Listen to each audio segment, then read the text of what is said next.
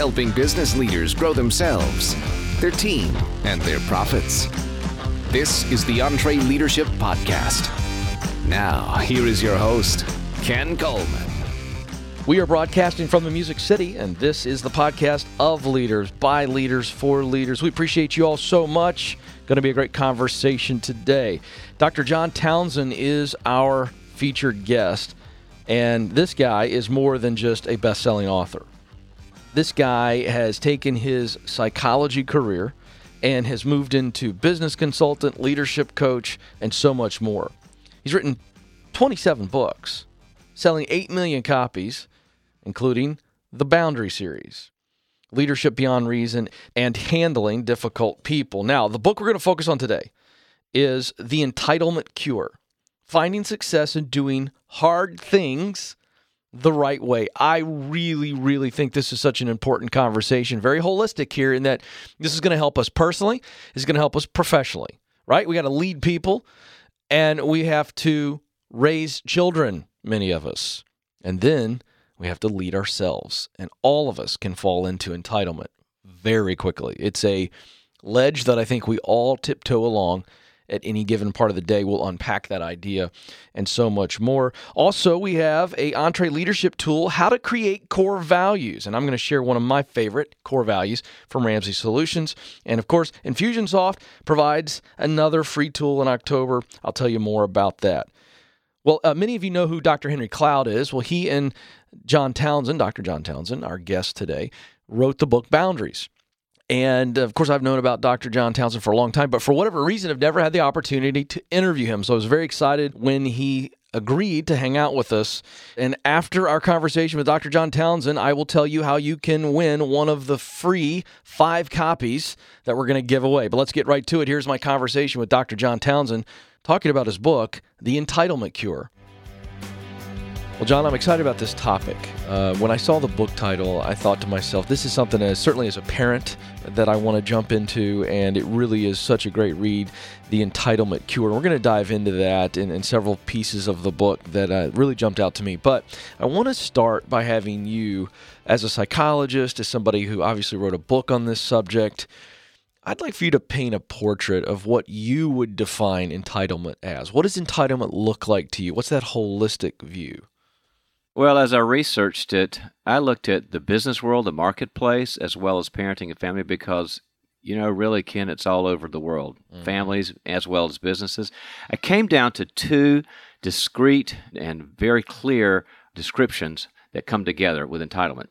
Number one, well, they're both attitudes for one thing, but the first is an attitude that I'm not responsible for my impact on you. I can say or do whatever I want. I can be late to meetings. I can be a clock watcher. I cannot be a team player. And if it affects the team, if it affects the company, no big deal. I'm not responsible for how it impacts. Mm. That's the big one. The second one is that I deserve special treatment. I have a right to special treatment. I don't need to work my way up. I don't need to uh, start at the bottom. I don't need to see what the rules are. I don't need to get into the back of the line because for some reason I've skipped that. And Ken, when you put those two together in the business setting between how I affect the team and impact the team, and between somebody who uh, needs to go up like everybody else, it's like putting kerosene in a match together. Yeah, it really is. Uh, I want to ask you, what's the contributor to this? Because I think I think is this a human condition, or are there external impacts for developing a sense of entitlement? Well, I think it comes from several sources. Um, one has to do with the fact that unfortunately we're all just sort of into ourselves. We're selfish people. I always tell people, you know, one way you can tell if somebody's entitled is when you're at a party with them and they say, hey, let's stop talking about me now. Let's talk about what you think about me. See? so part one is you know it's just kind of in our DNA, right? But there's a second one which is the parenting dynamic. You know, um, a lot of people have been parented in ways that they didn't experience consequences or realistic consequences, and learn how to fail, and you know learn the lessons of life, and that creates entitlement. The helicopter parent dynamic, and the third one is our culture. Ken, our culture is sort of like you know interact with. You can do it right now. You can have it all. It's all about you. I mean, there are multiple factors. Yeah. With that being said, in 2016, let's take the last two decades. Are we in a unique period of time where this is exclusive to our particular culture, or is this cyclical? Is this something that has existed in other cultures? What are your thoughts on that? Well, I would say it's kind of a human condition, that, but the thing that I think that makes it unique on a differentiated level is the web, uh, mm. because entitled information about how you deserve everything and do nothing is sort of out there instantly and globally by anybody. And so I think the virus uh, spreads faster, if you will. Mm-hmm. Now, I want to dive in so much here in the book, folks, that you really, really need to run and get the book if you haven't gotten it. Uh, but you lead off with a simple statement the disease has a cure. So, if entitlement is, is a disease, you certainly say there is a cure. And I want you to talk about the hard way because you just come right out and say, this is the solution. And you define the hard way in the book, page 26, if you're taking notes, folks, book notes. The habit of doing what is best rather than what is comfortable to achieve a worthwhile outcome. That's your definition of the hard way. And you say that is the antidote. Why? The antidote is because we were designed the way that we operate in life, the way that business operates, the way the marketplace operates, is that when you do difficult things, you succeed. One of the things I do as a leadership and business expert is I study the mega successful people. I study the people who are running great companies and their trend lines are great, and their KPIs are great, and they're doing really well. And when I study those guys, because everybody wants to know what those guys are doing, those gals and guys are doing, because the interesting thing is, if you can figure that out, then that's the secret sauce to tell everybody else about. And every one of these people, these mega successful people that I study and work with and consult with, they do hard things. They wake up in the morning and they do difficult things. They make difficult choices because of the right thing to do. They have hard conversations with customers who are angry at them or disappointed. They don't kick the can down the road. They work with people and are patient with people and they're disciplined in their lives. And people that aren't, that wait to have life come to them and people that um, sort of want to do it the quick way, they're not very successful. Mm-hmm. So it's just a matter of life. You just mentioned in your answer there this idea of working with the customer. And when I was reading that definition, it popped into my mind. You know, again, I'm going to hit this again, folks, because it sets up the question. John defines the hard way as the habit of doing what is best rather than what is comfortable. So when we look at organizations, it's very, I, I, think it's transferable that companies can get a little entitled as well.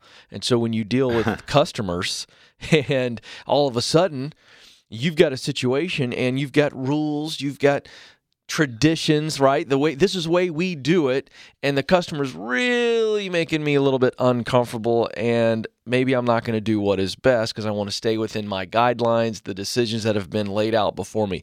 Is this a problem? Can we as companies become entitled?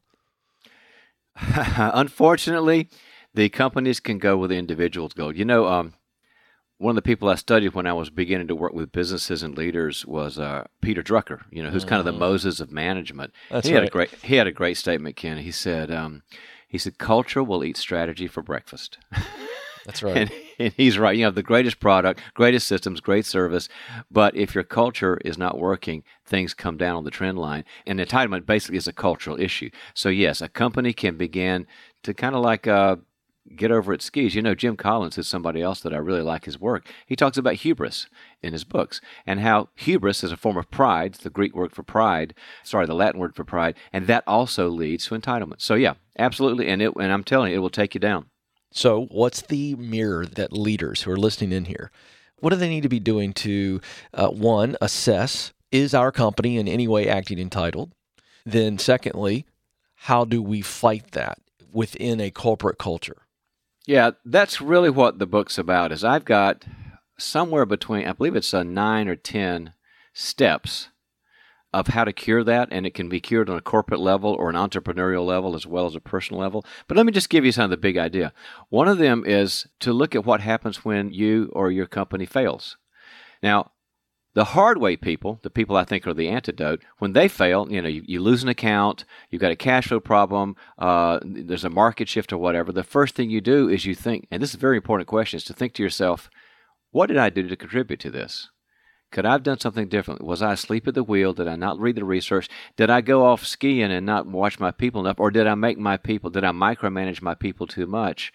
As opposed to, oh man, I'm just so screwed up. You, you know, the economy's bad and it wasn't my fault. Look at all, and this customer is not realistic. So the very first thing that really healthy and successful people do when there's something falling apart is to say, what was my part here? The most healthy thing you can do. Mm-hmm. Second thing is that you work with your people on being able to work in teams, not as divas. You know, the silo practitioners kind of never going to succeed at a big level. You've got to have people that collaborate and give and take, and people that work together and play together. But they're people that can support each other, listen to each other, argue the right way.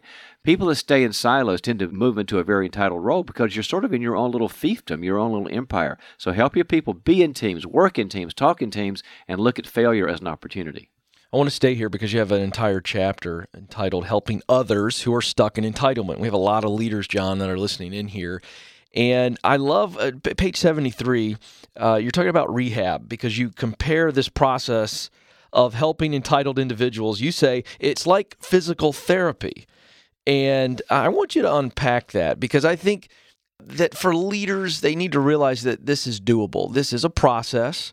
And I love the analogy of physical therapy because this is something I think exhausts leaders when they think about, oh my gosh, how am I going to confront right. and help somebody who's entitled? Yeah, it, I did use that analogy because whenever I you know hurt my knee or my rotator cuff, that physical therapist just feels like an awful person to me. But then if I do what they say and I'm screaming and yelling, I come out and hey, I'm healthy. I can work out again. So it's a good thing. Um, number one, you've got to have the skill of um, healthy confrontation, Ken. You've got to be able to go to your people and say, as I'm coaching my you know, one of my directs or I'm working with my team, is to say, you know, we're not going to be an entitled company. And I also notice in me, myself as the leader, that I sometimes have what I call in the book pocket entitlement. I have pockets of entitlement for me too, and I want I'm working on those. I'm taking the beam out of my eye. And let's say you're coaching your direct, and you say, Sam, you know, the other day when um, we had a problem with the Smith account, you know, the first thing you did was sort of point your fingers and we're gonna not gonna do that anymore. I want I want to be a kind of leader that points my fingers at me first, and I want to see it more in you. Secondly, is to have people be able to do hard work and have a work ethic. Unfortunately, Ken, in our country and sometimes in our world, the work ethic's going away to a clockworking work ethic. Sort of like, how many vacations can I have? What's my comp package? How soon can I get out of here? And when you see that, you sit down with your person and say, you know, this is about the mission and about the company and what I'm concerned about. I love your competencies. I love what you do. You've got you're a great SME.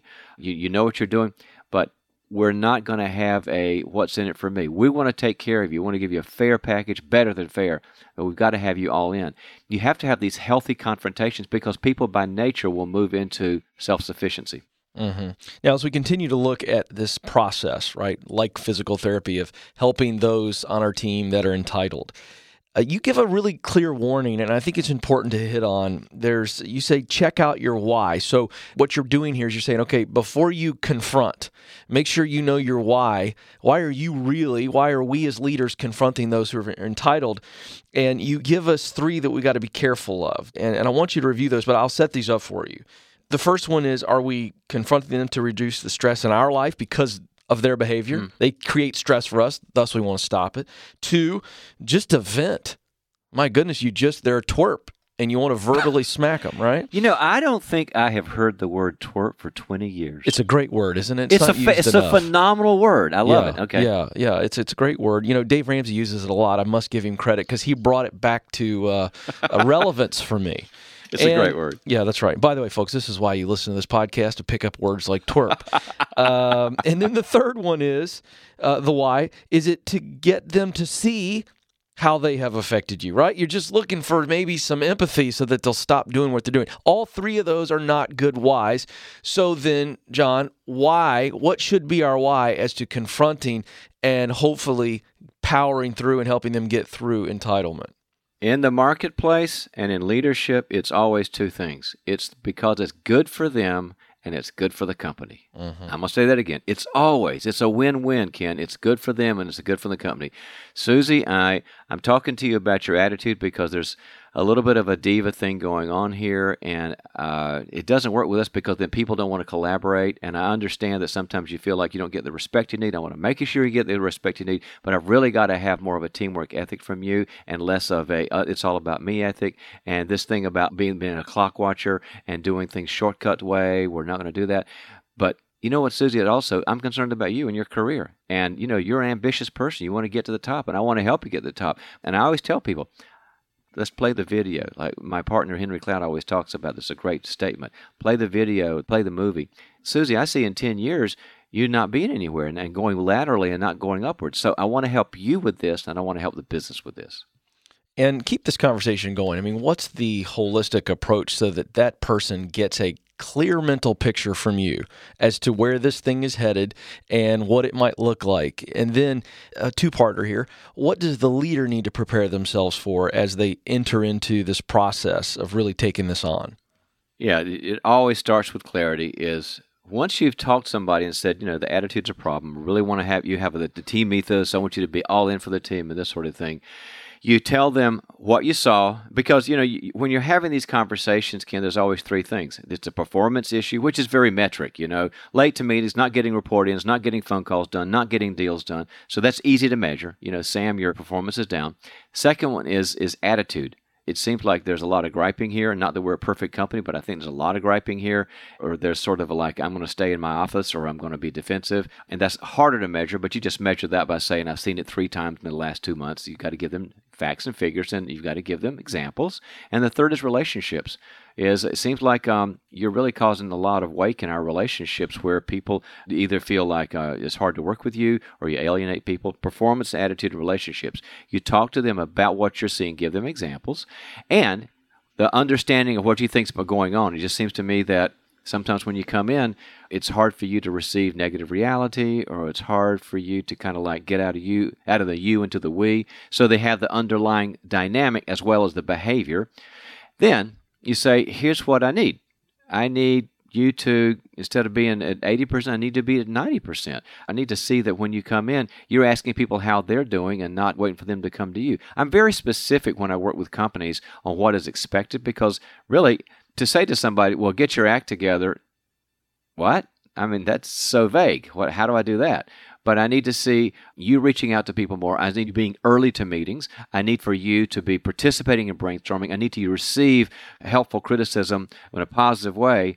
And I'm going to be monitoring that for like 90 days. I always tell them 90 days because it's hard to change behavior. It's hard to change habits where people have habit, where people have habit. And so I'll be checking in. I'll be checking on this you once, twice a week to see how it's going. I'll be talking to our team.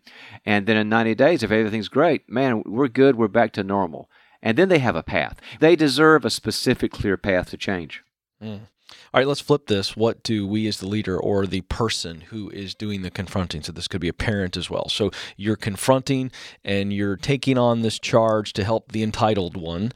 Uh, what can we expect and what does it take to be prepared, have the right perspective to stay the course? Probably the number one thing is the ability to be connected emotionally to the person while you're delivering difficult reality. You know, that's an art that the best leaders can do, where they're steady, they're looking at the person face to face, they're on their team, they're for them, they want them to win, they want them to succeed, but at the same time, they're saying, This is a problem, and we're going to deal with this problem head on because it's for you and for the company's best. Because our tendency as leaders is to do one or the other. Is to be all fun and, and you know, throw balloons around and, and you know, pop the cork and all this, and then when things go south, then you turn into nightmare leader and you get mad and you get very serious, you get very cold. Neither one of those is a good leader. You're very direct, but at the same time, you're very warm with the person. If you learn that, you always win. All right, folks. Uh, I, I, I get very personal in these interviews. I tell you what I'm learning from these books and things of that nature. And I got to tell you, uh, and I'll tell you this, John. Chapter eight, change I deserve to I am responsible. If you were to cut that chapter out and just drop it all over the United States from planes, uh, it it would be one of the most valuable things that you could ever do. Um, and and I really do think it is so valuable to the parent, to each of us individually, because we all fight this stuff. There's so many times in life, John, we we all get into the I deserve moments, and when we get this perspective that you outline in this chapter, I think it is so helpful. So, uh, just a broad question to start here. What does that look like? Give us some examples of how we can start saying, I am responsible, where maybe we're thinking and want to say, I deserve. Well, you know, one of the things I do with business and leaders is um, I study neuroscience, Ken, because there's so much information about how the brain works and how it affects anything from mission to vision to strategy to profit to revenues. It's a big, big deal. And our words are huge in changing how our companies work and how we work. And so one of those is just be, to begin to retrain yourself out of one phrase into another phrase. Like when uh, my wife and I were raising our kids in the early days, we just heard this stuff about, well, I deserve a cell phone. Why do you deserve a cell phone? Well, because everybody else has one. Well, interesting logic. Or I, I deserve I deserve a car at 16. Oh, same logic, right? Right. And so I got kind of concerned about it. So I had the big daddy family meeting, and I said, "Where's a term we're not going to use here in the Townsend family anymore?" And it's "I deserve." We're done with that and we're going to start using the words I'm responsible. And so you bring it to my attention, I'll bring it to your attention because we all kind of do it and it changed everything. It, it, really helped our kids to think my life is kind of my problem. I'm not waiting for somebody. And, and here's why I say this not only in parenting, but in business, Ken. I deserve is the most disempowering phrase you can say. It robs you of your power. And I'm responsible is the most empowering. I'll give you three examples.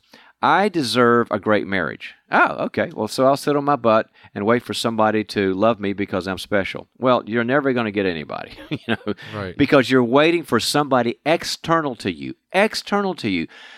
The government or God or or the church or your neighbors or your spouse or the person you're dating. You're waiting for them to recognize your specialness and it'll never happen. So you have no power. Versus I'm responsible to do what it takes to have a good marriage. I'm going to get my act together. I'm going to pick up my socks in the morning. I'm going to tell somebody I love them, and I'm going to kiss them on the cheek, and I'm going to listen to them. That's very different. That's powerful. You can do something about that. Second one, I deserve financial freedom. Uh, I want to wait for somebody to make sure that I've got enough in the pot to retire. Well, I've been a Dave Ramsey friend and fan for long enough to know that that puppy doesn't work. as right. a, as opposed to I'm responsible to do what it takes to stop drinking four lattes a day and put those seven dollars in the kitty like Dave talks about. I'm responsible to do that to have a good future. That's empowering.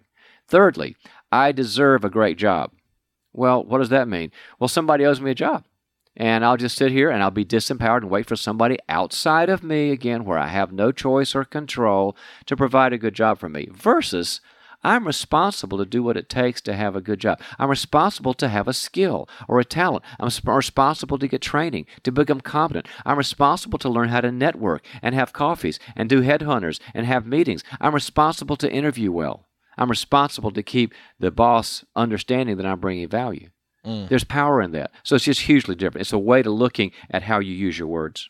By the way, John, I don't know that I'm ever going to see you on a political campaign, but that would be a great plank in today's world. We are responsible. We don't deserve. That is really good stuff. And that is a huge thing that's driving our economic engine in a lot of ways.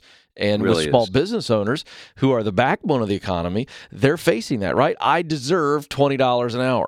Well, mm, no, you don't. You might you might want it, but I Yeah. don't know if you deserve it. That's right. Now, this is an important distinction because we don't want to throw the deserve word out like it's evil because you actually outline in this chapter there is a right way to deserve. And I think this is an important distinction now that we've kind of set this thing up. What is a right way to deserve? Let's look at a healthy uh, deserve, if you will. Um, sure, there are some healthy deserves. For example, um, a comp package is something somebody does deserve because it's work for hire. Somebody comes to me and wants to work for me, and the, the comp package is there. It's something we negotiate, and they do deserve it because they work for it. There's a transactional level to this. But the people who want something for nothing, that's when you got to draw the line. That's right.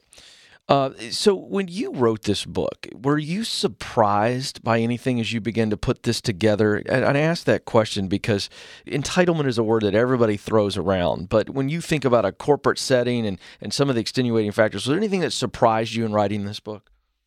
Yeah, honestly, it was how easy it is to change all this. Like you, I've been seeing it in the all the the media and this sort of thing for years, and I thought well, I'm just going to be writing about this tsunami that's going to happen, and I'm just going to be just saying, well, it's really bad. Have a nice life and can't do anything. And it was so not the truth. That these skills in the book, if you apply them in your business, to yourself, and in your family, you really can turn it around. And the reason I say that is because very simple. Life works better when you do it the hard way. The entitled way sooner or later fails. life just works better. The way I look at it is there's these physics of life, Ken, like it'd be like there's this river, and down in the river are the physics of uh, responsibility and love and concern and truthfulness and honesty and all those things. Those are the physics that make that river run, let's say, south. And then people that are entitled aren't working that way. They're into them and doing shortcuts and making it all about them and nothing but video games all day. Well, they're in a little canoe going north because they're not living according to the laws of physics the way the universe is created. Well, sooner or later, that little canoe should capsize unless there's somebody enabling them or rescuing them, which you know is a bad thing. But if a person says, you know, I'm not going to fight this this river, love and responsibility and, and, a good work ethic and rolling your sleeves up and doing difficult things and perseverance, I'm going to turn my ship around and go that way, then it should work. So life works better, and that's why I began to realize, gosh, this is easier than I thought. Yeah. And, and you bring up a good point here because I, I talk a lot about parenting through these questions to our guests because I think it's so important. And you mentioned at the top, you know, that this is this is a huge part in the cure is the parental role.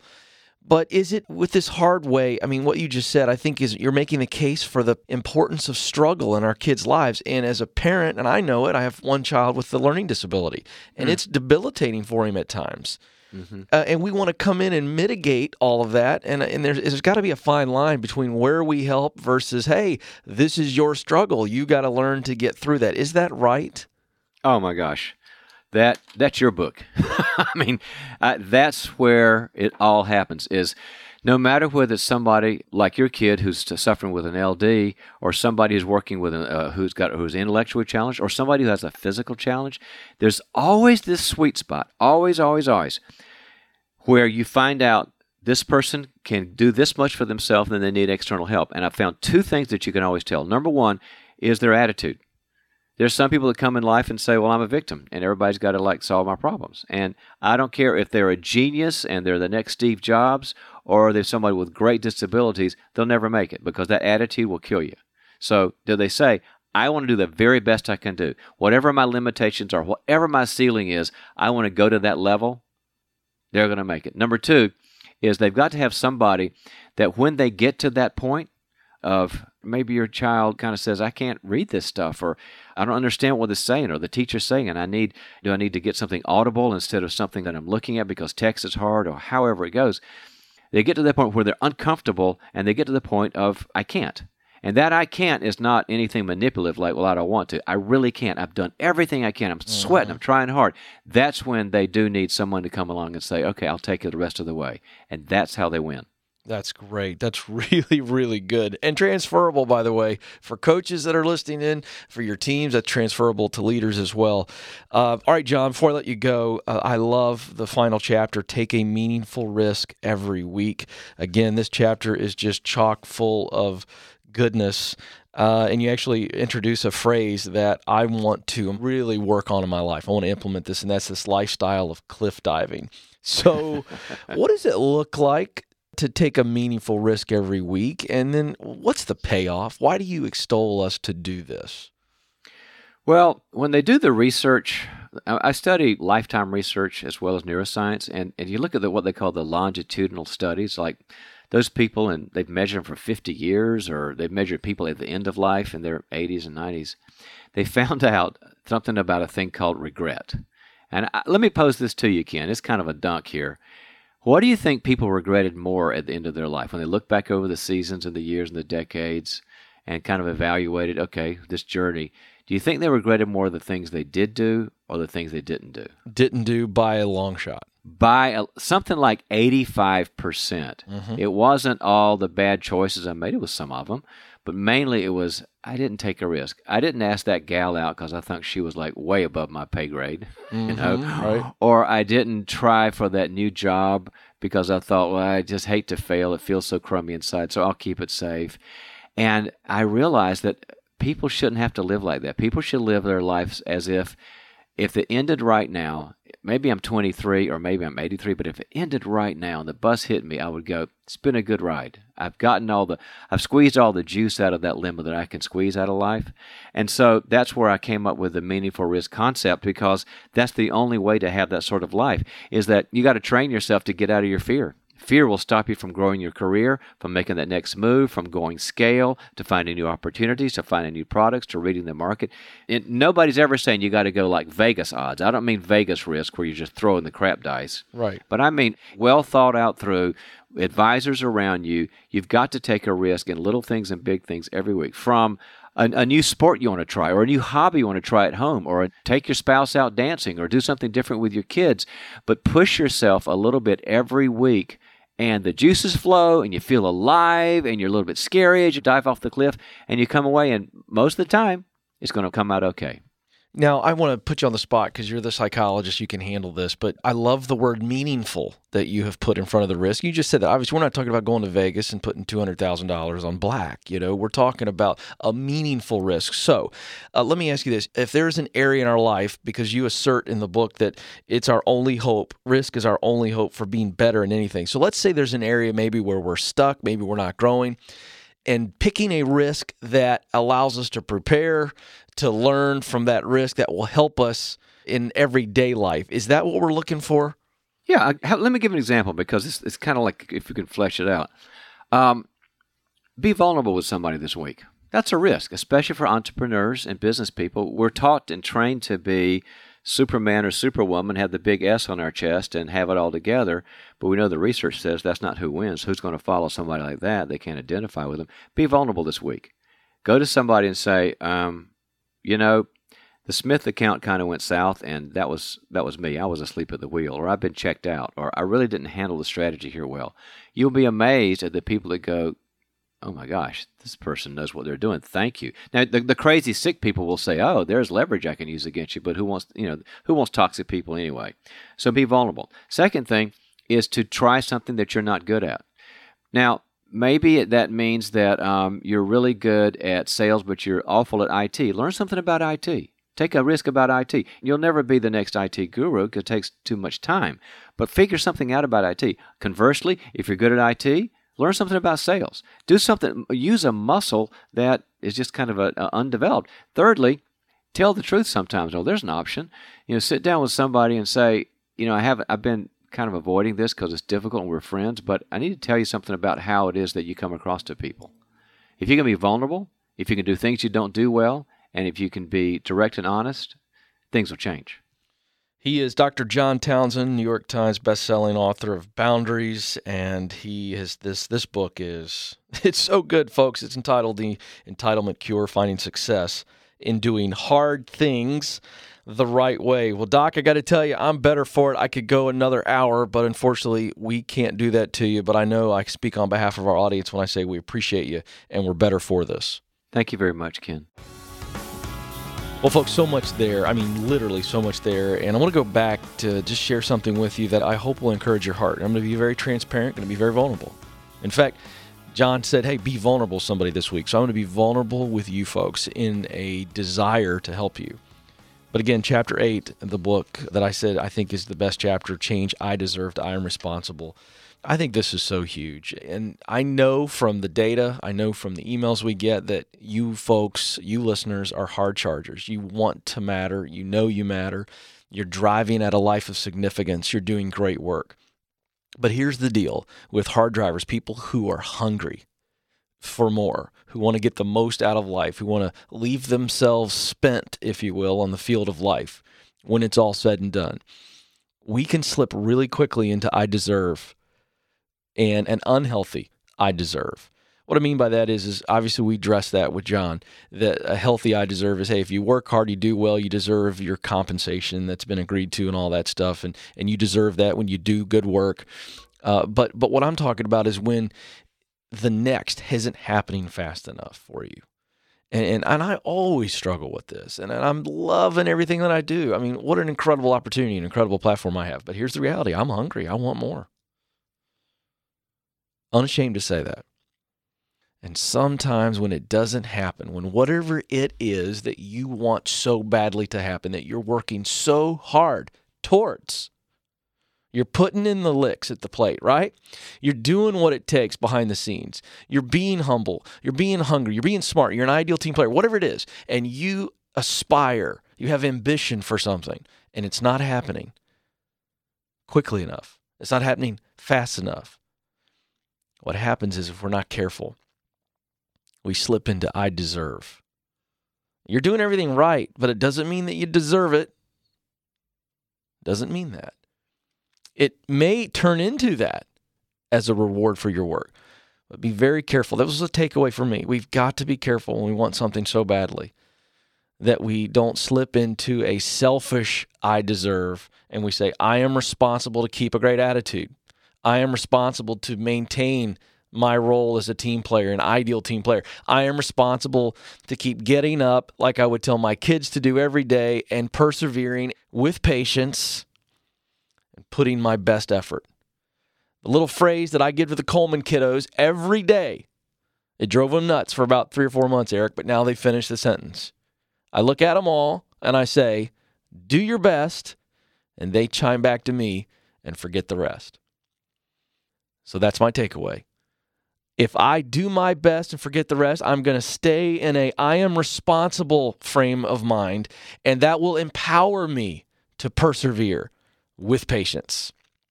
But if I slip into I deserve, I get very selfish, and that weakens me. It weakens my resolve.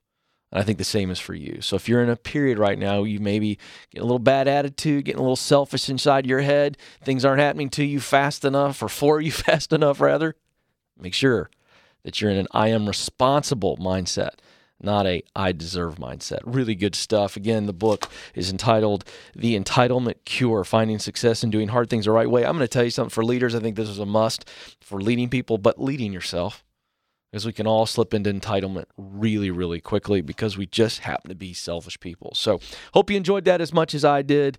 Really, really looking forward to your feedback. I'd love to know how did this hit you? We'd love to know this. It's great information for Eric and I as we continue to shape future episodes. Podcast at entreleadership.com. We'd love to hear from you. Podcast at entreleadership.com. Well, folks, I can tell you something right now. Your pockets are full of gold. If you really paid attention to that conversation, you are winning. And so we want to make sure that uh, you get a chance to win one of the five copies of the book that we're going to give away. We're thankful to Dr. John Townsend for this. And so you can go to this week's show notes. It's episode 170 at entreleadership.com slash podcast, entreleadership.com slash podcast. And there will be a form there that will explain everything you need to do to enter to win, and hopefully you win the free book. Speaking of free stuff that takes you no effort at all, but really helps you win. And by the way, I have been using these templates. It's always fun, Eric, by the way, when when the host gets to use the resources. Do you know what I mean? Like sometimes you give away stuff that you don't actually get to get to have. And these uh, these email templates, they're just so stinking practical. And I just a, just a word to the wise here. Even if you're not selling all the time, because these are ten emails you need to close a sale. That's what this resource is. You can take this stuff and edit it. I mean, they're doing all the hard work for you. So you know, use it. Ten emails you need to close a sale. Who doesn't want that? What's wrong with you? Take them up on this offer. Infusionsoft.com slash free email templates. Or you can just click on the Infusionsoft links in the show notes. Of course, I told you it's episode 170, entreleadership.com slash podcast. I'm telling you, you need to use this resource. It's free. Go. And the goodness continues. Our EntreLeadership team has got a giveaway this month on how to create Core Values, another incredible resource that's absolutely free. Now, core values is something that I think many times people miss the mark. Organizations try, their heart is good, but they just kind of throw some things on some letterhead, maybe on the wall somewhere, but they don't come alive. So, this is such a great resource because it's not just about how to create core values, but I mean, how do you make them come alive? And Dave Ramsey and the leadership team here at Ramsey Solutions have done an amazing job. You know, how do you create them? How do you communicate them so that they actually become a part of the fabric? Right? Just cut a company right down the middle. Pull them apart, pull out all their wiring, pull out all the threading. And when core values are one of the threads that you see, you've got a sustainable company you've got a company that's probably winning and winning big. because it's a part of everything they do. It's interwoven. That's what we're going after for here. As leaders, core values only have power when they are a part of the culture. And so this tool will help you begin this process, sustain this process, and win with this process. You got a cheat sheet that helps you kind of figure out hey, what does it look like for our organization? And uh, these become guiding principles. Now, I got to tell you, I'm looking at the list here, and these core values are plastered everywhere. They're on the stairwell, they're in the conference room where our company, almost 600 strong, meets every Monday and Wednesday morning. They're everywhere. And more importantly, they're on the tongues of our leaders. Like they, they just come out all the time. They're in normal conversation. That's what you want. So Eric, the producer, said, "Hey, would you pick one that that you kind of like that you really resonate with?" Of course, I love them all, but the one that I love, and this is Dave's mentality, and I love this about Dave: shoot sacred cows. It's kind of alarming, but it's really good. And if you don't know the little inside baseball, I like to give you this kind of stuff every once in a while. Dave's a big gun guy. I mean, he loves guns, big Second Amendment guy. So am I. I'm just not like into collecting guns and all that stuff. I love to shoot them. You know, it's very exciting. But uh, Dave, you know, this is the mentality here shoot sacred cows. And the byline or the tagline, if you will, under that core value makes it come alive. We stick by our principles. We challenge tradition. So if you've never heard this idea of sacred cows, you know, like, well, what's the idea here? If you've not, you know, heard this before, a sacred cow is a tradition, something you've been doing forever. And it becomes a sacred cow. It's just this big thing that moves slowly, turns its neck slowly. It's always chewing something. You know, I mean, it's just it's a cow. It's just there. And nobody knows why the cow is there. It's just been there forever. That's the idea of a sacred cow. That's my version. And so when we say shoot the sacred cow, we're asking the question is this tradition, this thing that we've been doing forever, well, does it match up with our guiding principles? And when it doesn't, we don't keep feeding the cow.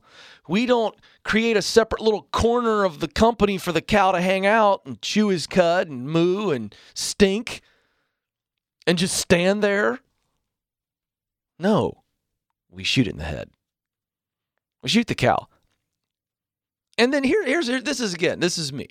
Okay, here's what's great about our organization. You don't just shoot the cow. You got to drag the cow out and you got to get rid of it. You got to burn it. Or else, if you shoot the cow and you drag it out back, guess what happens? It rots, it stinks, it reminds people, people can see it. I think when you shoot the sacred cow, man, I'm telling you, make it a spectacle. Shoot the thing, drag it out, create a bonfire, burn it. It's gone.